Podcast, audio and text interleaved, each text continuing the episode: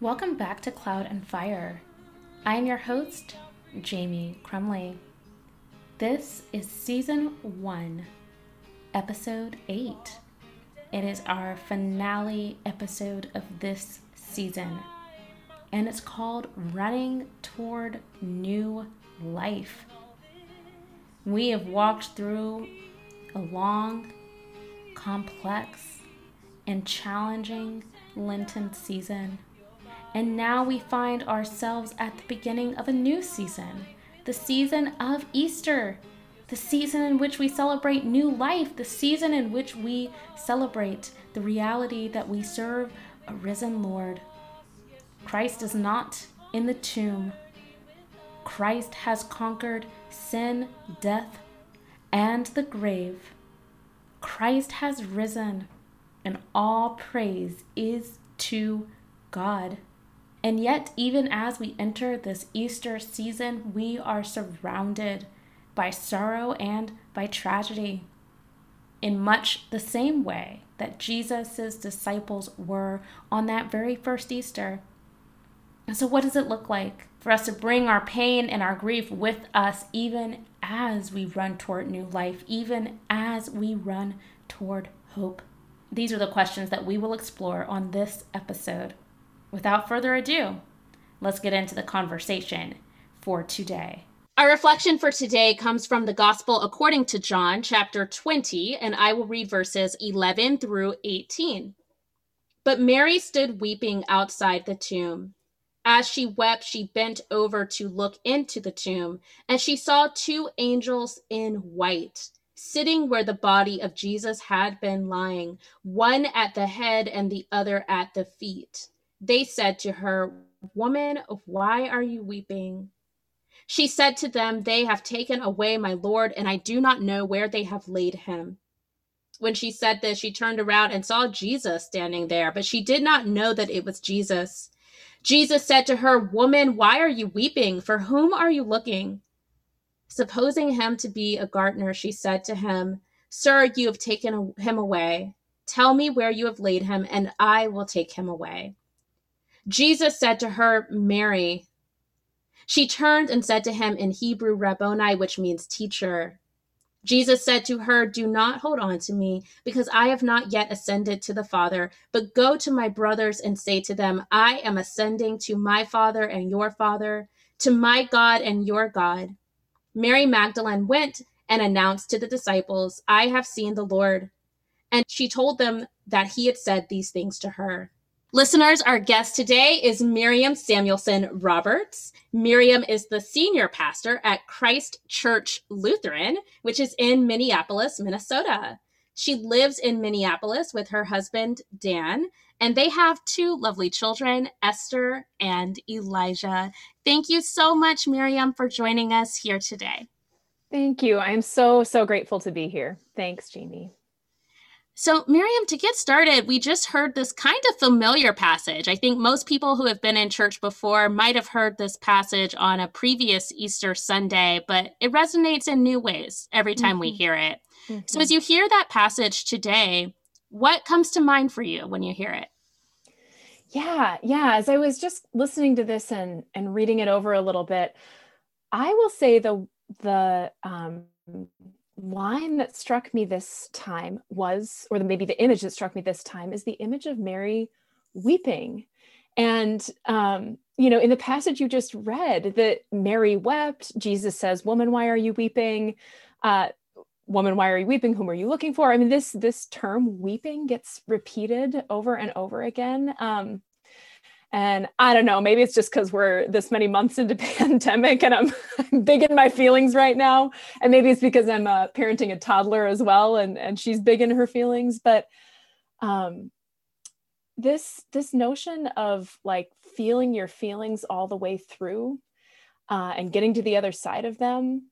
And I've always kind of listened to this passage and heard Jesus's question afterward, woman, why are you weeping? is a little bit accusatory, like, what what are you doing? Why are you wasting your time crying? But as i read it this time i actually i heard it as such a compassionate like tell me about your feelings you know? Tell me how you're doing. Why are you why are you weeping? Um so that that's what struck me at the heart of it kind of this time listening. Um, I don't know how how much you want to hear about uh, like child development and what I'm reading about parenting toddlers right now, but I, as I read, you know, toddlers have big feelings. Our daughter's almost three, and as I read more and more about um, toddlers and their feelings, what I'm learning is, um, at least the sort of like common common parenting advice right now is not to tell kids to stop crying and not not even to tell them it's okay, but to say, "Wow." I understand that that was really upsetting that your brother took your toy or whatever um, let me sit with you so that you can feel safe feeling this big feeling. Um, and honestly i just feel like toddlers kind of just say what we all are thinking but they are better at saying it out loud you know? Um, and and learning that parenting advice has been really really good for me too in this time of heightened emotion um, and and unknown. It's it's been a comforting message to me to hear myself say, I'm here, you're safe, and you can feel your big feelings and get to the other side of them instead of, why are you feeling this? Uh, that's absurd. You know, all of those kind of inner voices that we have um, when things are kind of chaotic. You know, Miriam, I love that response. And I always enjoy talking to you because I feel like you say something that I did not expect you to say. One thing that's been going on in our world right now, and that's always going on, right, is that not all children have an equal opportunity to just enjoy their childhood. And that has to do with race, that has to do with mm-hmm. socioeconomic class, that has to do with culture, religion, where people grow up, how people grow up, whether they have the kinds of parents who are able to sit with them, right? And and different parents have a mm-hmm. different level of ability to be able to sit with their children um, and walk yeah. through emotions with them, walk through life with them just as you're saying that, I'm just thinking about the very varied experience that, you know, all of us have in our lives and how safe we feel or do not feel to be able to really mm-hmm. sit with those feelings of grief. And during this yeah. pandemic, I think as you're naming, a lot of us have really been feeling big feelings. And I think about our essential workers, you know, essential, mm-hmm. you know, that term gets thrown around, but we know we're talking mm-hmm. about the mm-hmm. healthcare workers, mm-hmm. teachers, bus drivers who haven't had as much space and time to really be able to sit with the grief of right now. Um, versus those of us who also do essential work, you know, but who right. we have more luxury and time to be able to sit and walk through our feelings. And so I love it that you really honed in on this experience of emotion that Mary is having. Um, on some of the previous episodes, we've talked about that real struggle right now during the pandemic not to desensitize the grieving. You know, as more and more mm-hmm. people die, it's just kind of become almost an ordinary part of life. And I think mm. you you calling us to really pause on that experience of Mary weeping is reminding it's reminding me that it's okay to sit in that grief to be sad about just one loss is enough to stop mm-hmm. and to weep and to have a moment about it. Yeah. Yeah. And i love thank you too for saying that this is like some people have space to process this and some people don't and I do really think that this whole, I mean, the all of the multiple pandemics happening right now, right? Of COVID-19, of racism, of some of the things that are being uncovered in our society about um, how this system really isn't working for everyone. And this is not a life as life abundant a country as we would like to think it is, right?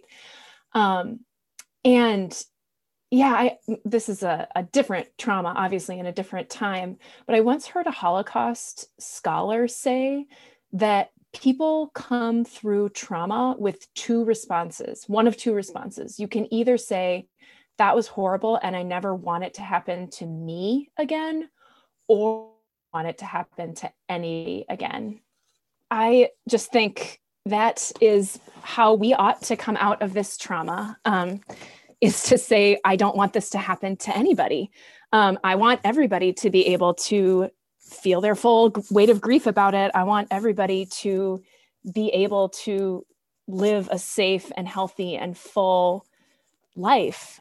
And I think it's becoming clear in the spaces in our society that we're able to do that and the spaces that we're not. And it's it's um i don't know my hope is that it's the kind of grief and big feelings that pr- can propel those of us who maybe do have space for grieving um, or can you know make that space that can propel us into that how can we make space for everyone kind of space. In your role as a pastor how you know you've come in really in the middle of things right? In the middle of this pandemic moment. How are you walking with them through the grief?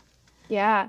Yeah. So um yes i just started this call uh, mid-december of 2020 um so christmas was just came kind of right away. I oh gosh speaking of christmas i i just felt the weight of um the weight of being separated at, at, those kinds of holidays, I think, is really, really poignant in the church um, because that touch point of being in the sanctuary and lighting your candles and singing Silent Night, I mean, that is just such a ritual for everyone. So, definitely felt the weight of that. Um, and Christ Church Lutheran, this church that I'm now senior pastor of, um, is about I would say 10 blocks from, we're in Minneapolis, and it's about 10 blocks from where George Floyd was murdered this past summer.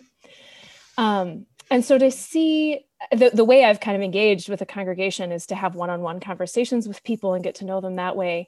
So to hear people reflect on that and to hear this mostly white congregations uh, talk talk really, really profoundly about um, all of their individual and collective reckonings uh, with racial justice and with racism, especially in this city and like in this very neighborhood and how that plays out how it plays out in their own lives um, that that has been really powerful for me to hear. And um, i don't even think i have a nice bow to tie up that sentence with other than to say like wow that work feels um, sorry you hear my dog barking in the background.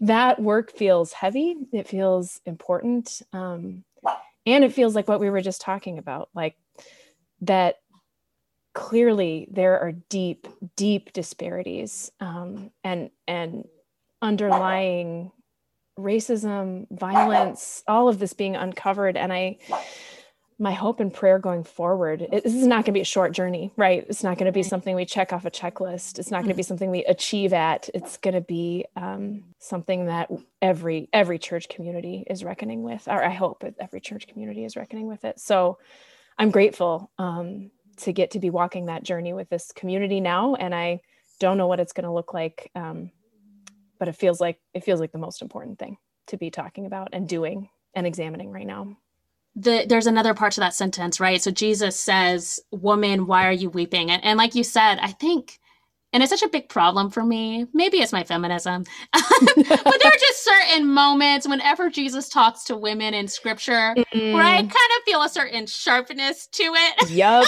yep, yep. yes. It's like Jesus has a bit of an attitude about what that woman, and maybe it's always the the woman that yes. goes before. I totally agree. totally. So maybe that's why it feels so much like an accusation. The woman. yes.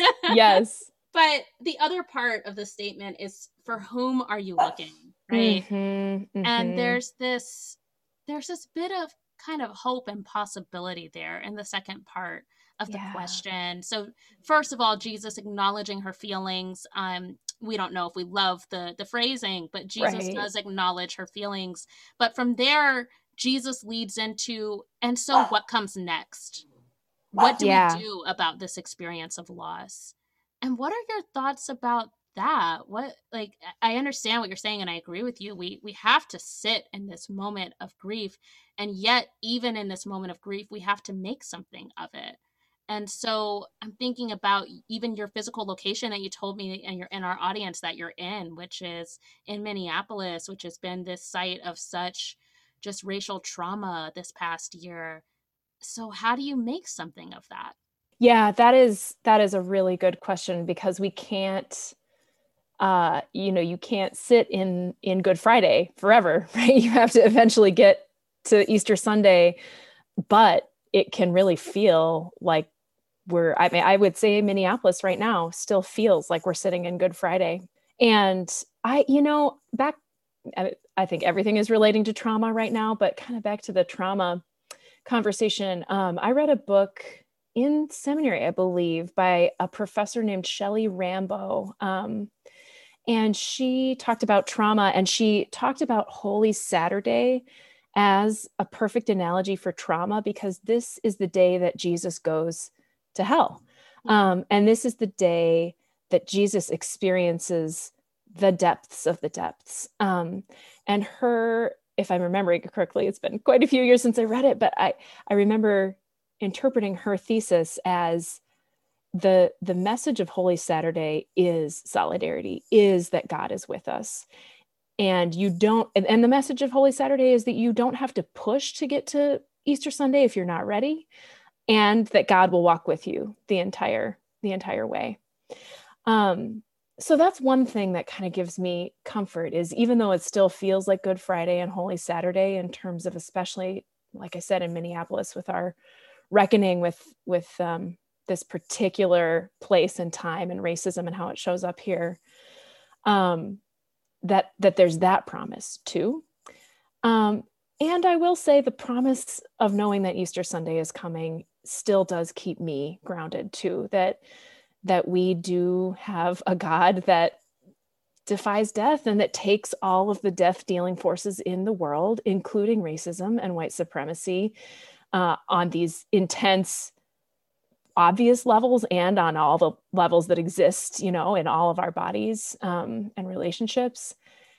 And that god takes those death dealing forces and does transform them. Um, i mean I, I think that resurrection promise is honestly what i've been clinging to so tightly these last uh, many many months too many months um, with all these pandemics. So so this yeah this resurrection story i mean the, this story right that we read is situated in the middle of this larger story um, and it's this highly intimate personal moment of mary being seen and known and getting to feel her feelings and then being named and it happens within the like core central story of christianity which is that like god doesn't let death be the final word um, yeah. ever and I have to cling to that right now.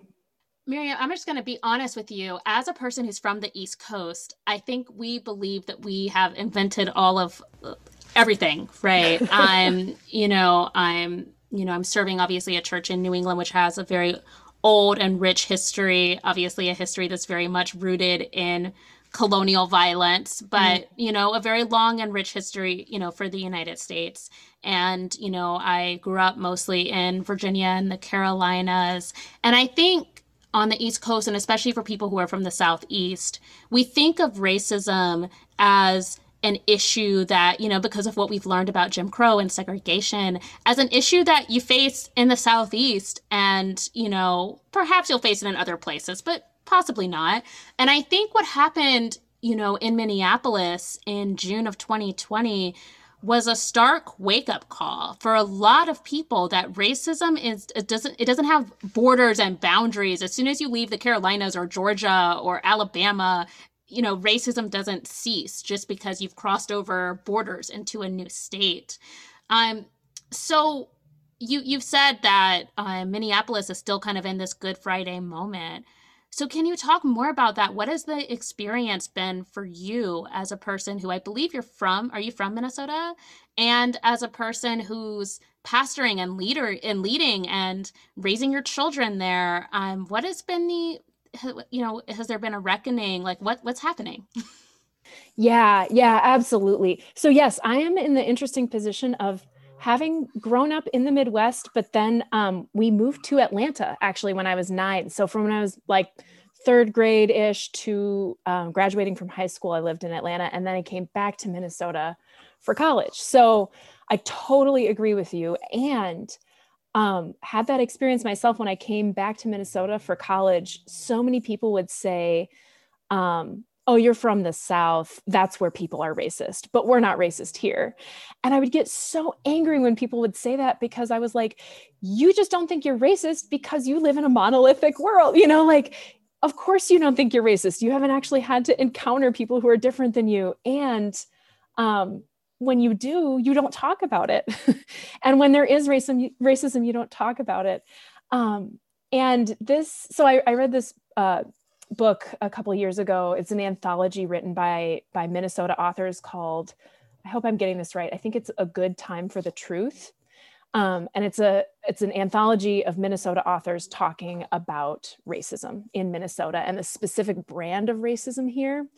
And I think it's so um, so important to talk. I mean, just you know different areas of the country or different cultures for sure. Um, and i think the specific way that racism plays out in this state and in this city is this um, i don't know if you've heard it, we use the term here minnesota nice and what it means is that you're nice to someone's face and then you stab them behind the back you know?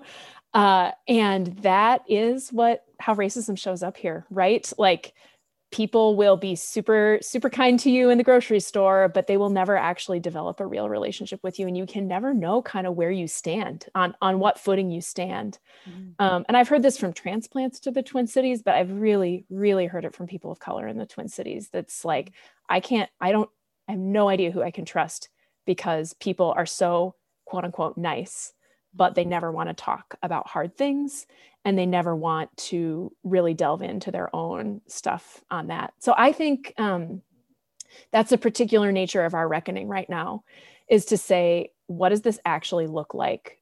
And for me personally, that's like undoing it on a bodily level. Like it's noticing where my conflict avoidance shows up. It's noticing where I want to be nice, but I need to be real.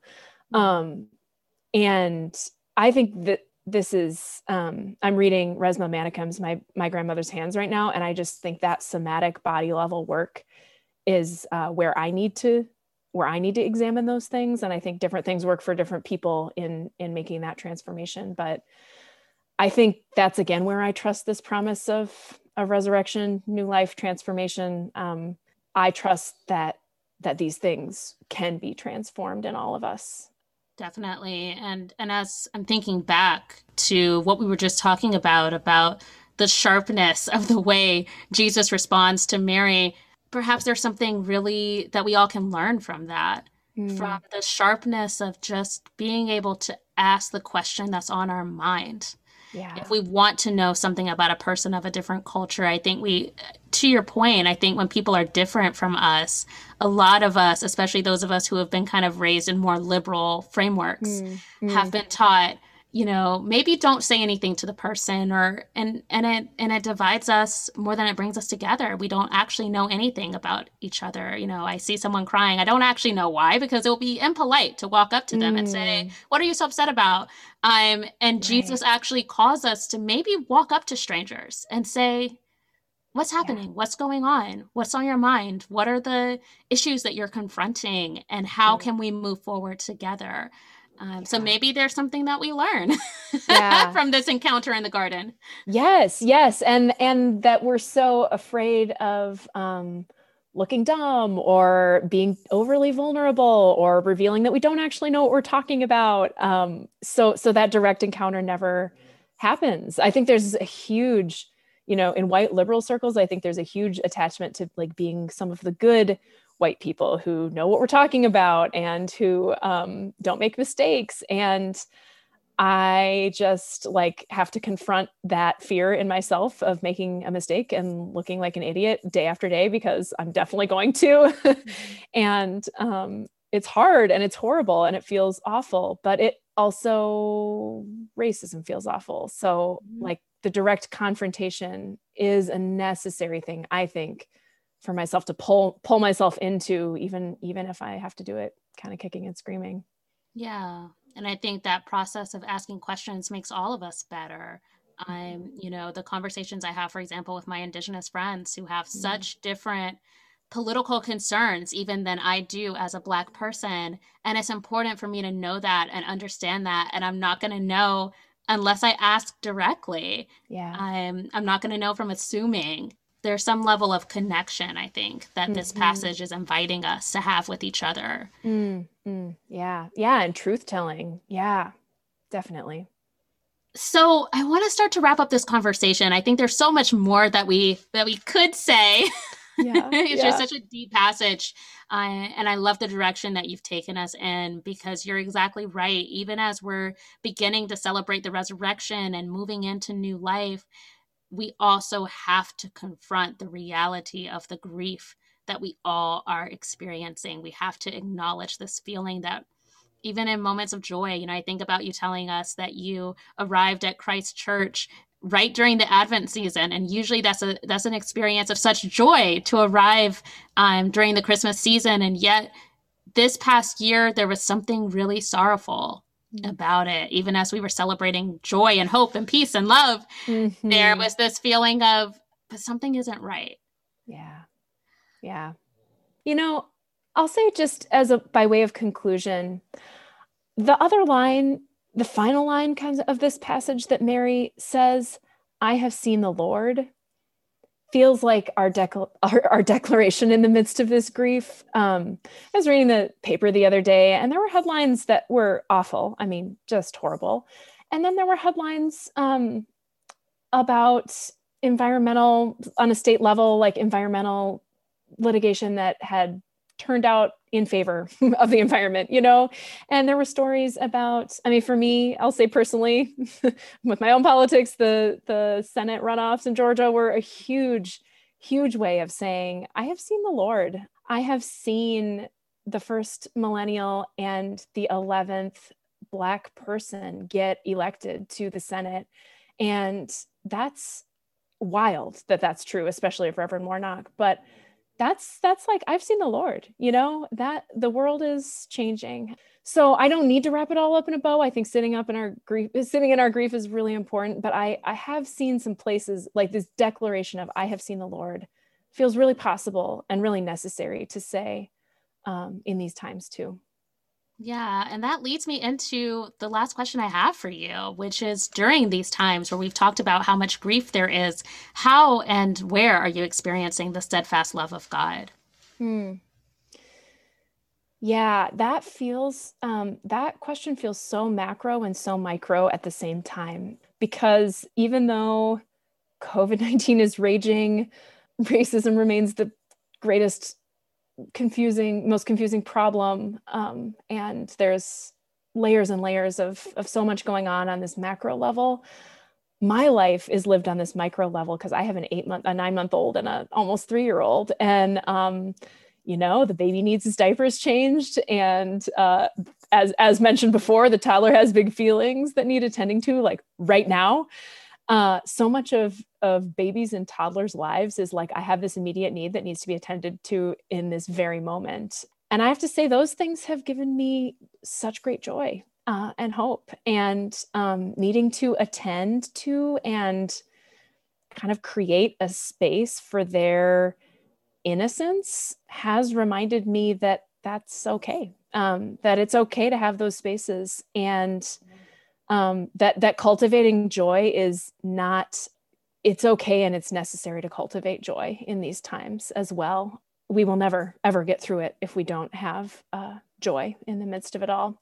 And then like i said there are those bigger macro joys too of learning that that there are people and communities really examining the ways that they have contributed to racism and like i said for me particularly in this neighborhood and country and city but then also um, in our country so I'm, I'm seeing those joys on both micro and macro levels but i'm really personally getting to enjoy the the micro ones well, Miriam, this has been such a fantastic conversation. I'll remind everyone that Miriam Samuelson Roberts is the senior pastor at Christ Church Lutheran, which is in Minneapolis, Minnesota.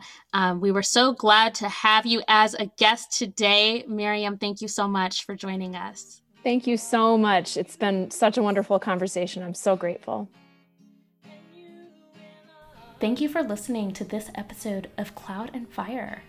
This concludes our first season, which has been all about how and where we experience God's steadfast love. If you've enjoyed this season, I invite you to share it with someone who you love as they continue to journey through the wilderness together. Cloud and Fire is a production of First Baptist Church in Beverly. Our theme music is by the talented Rebecca Silva. You can follow us on Instagram and Facebook at Cloud and Fire Pod. Until we see you again for season two, be well and get home safely.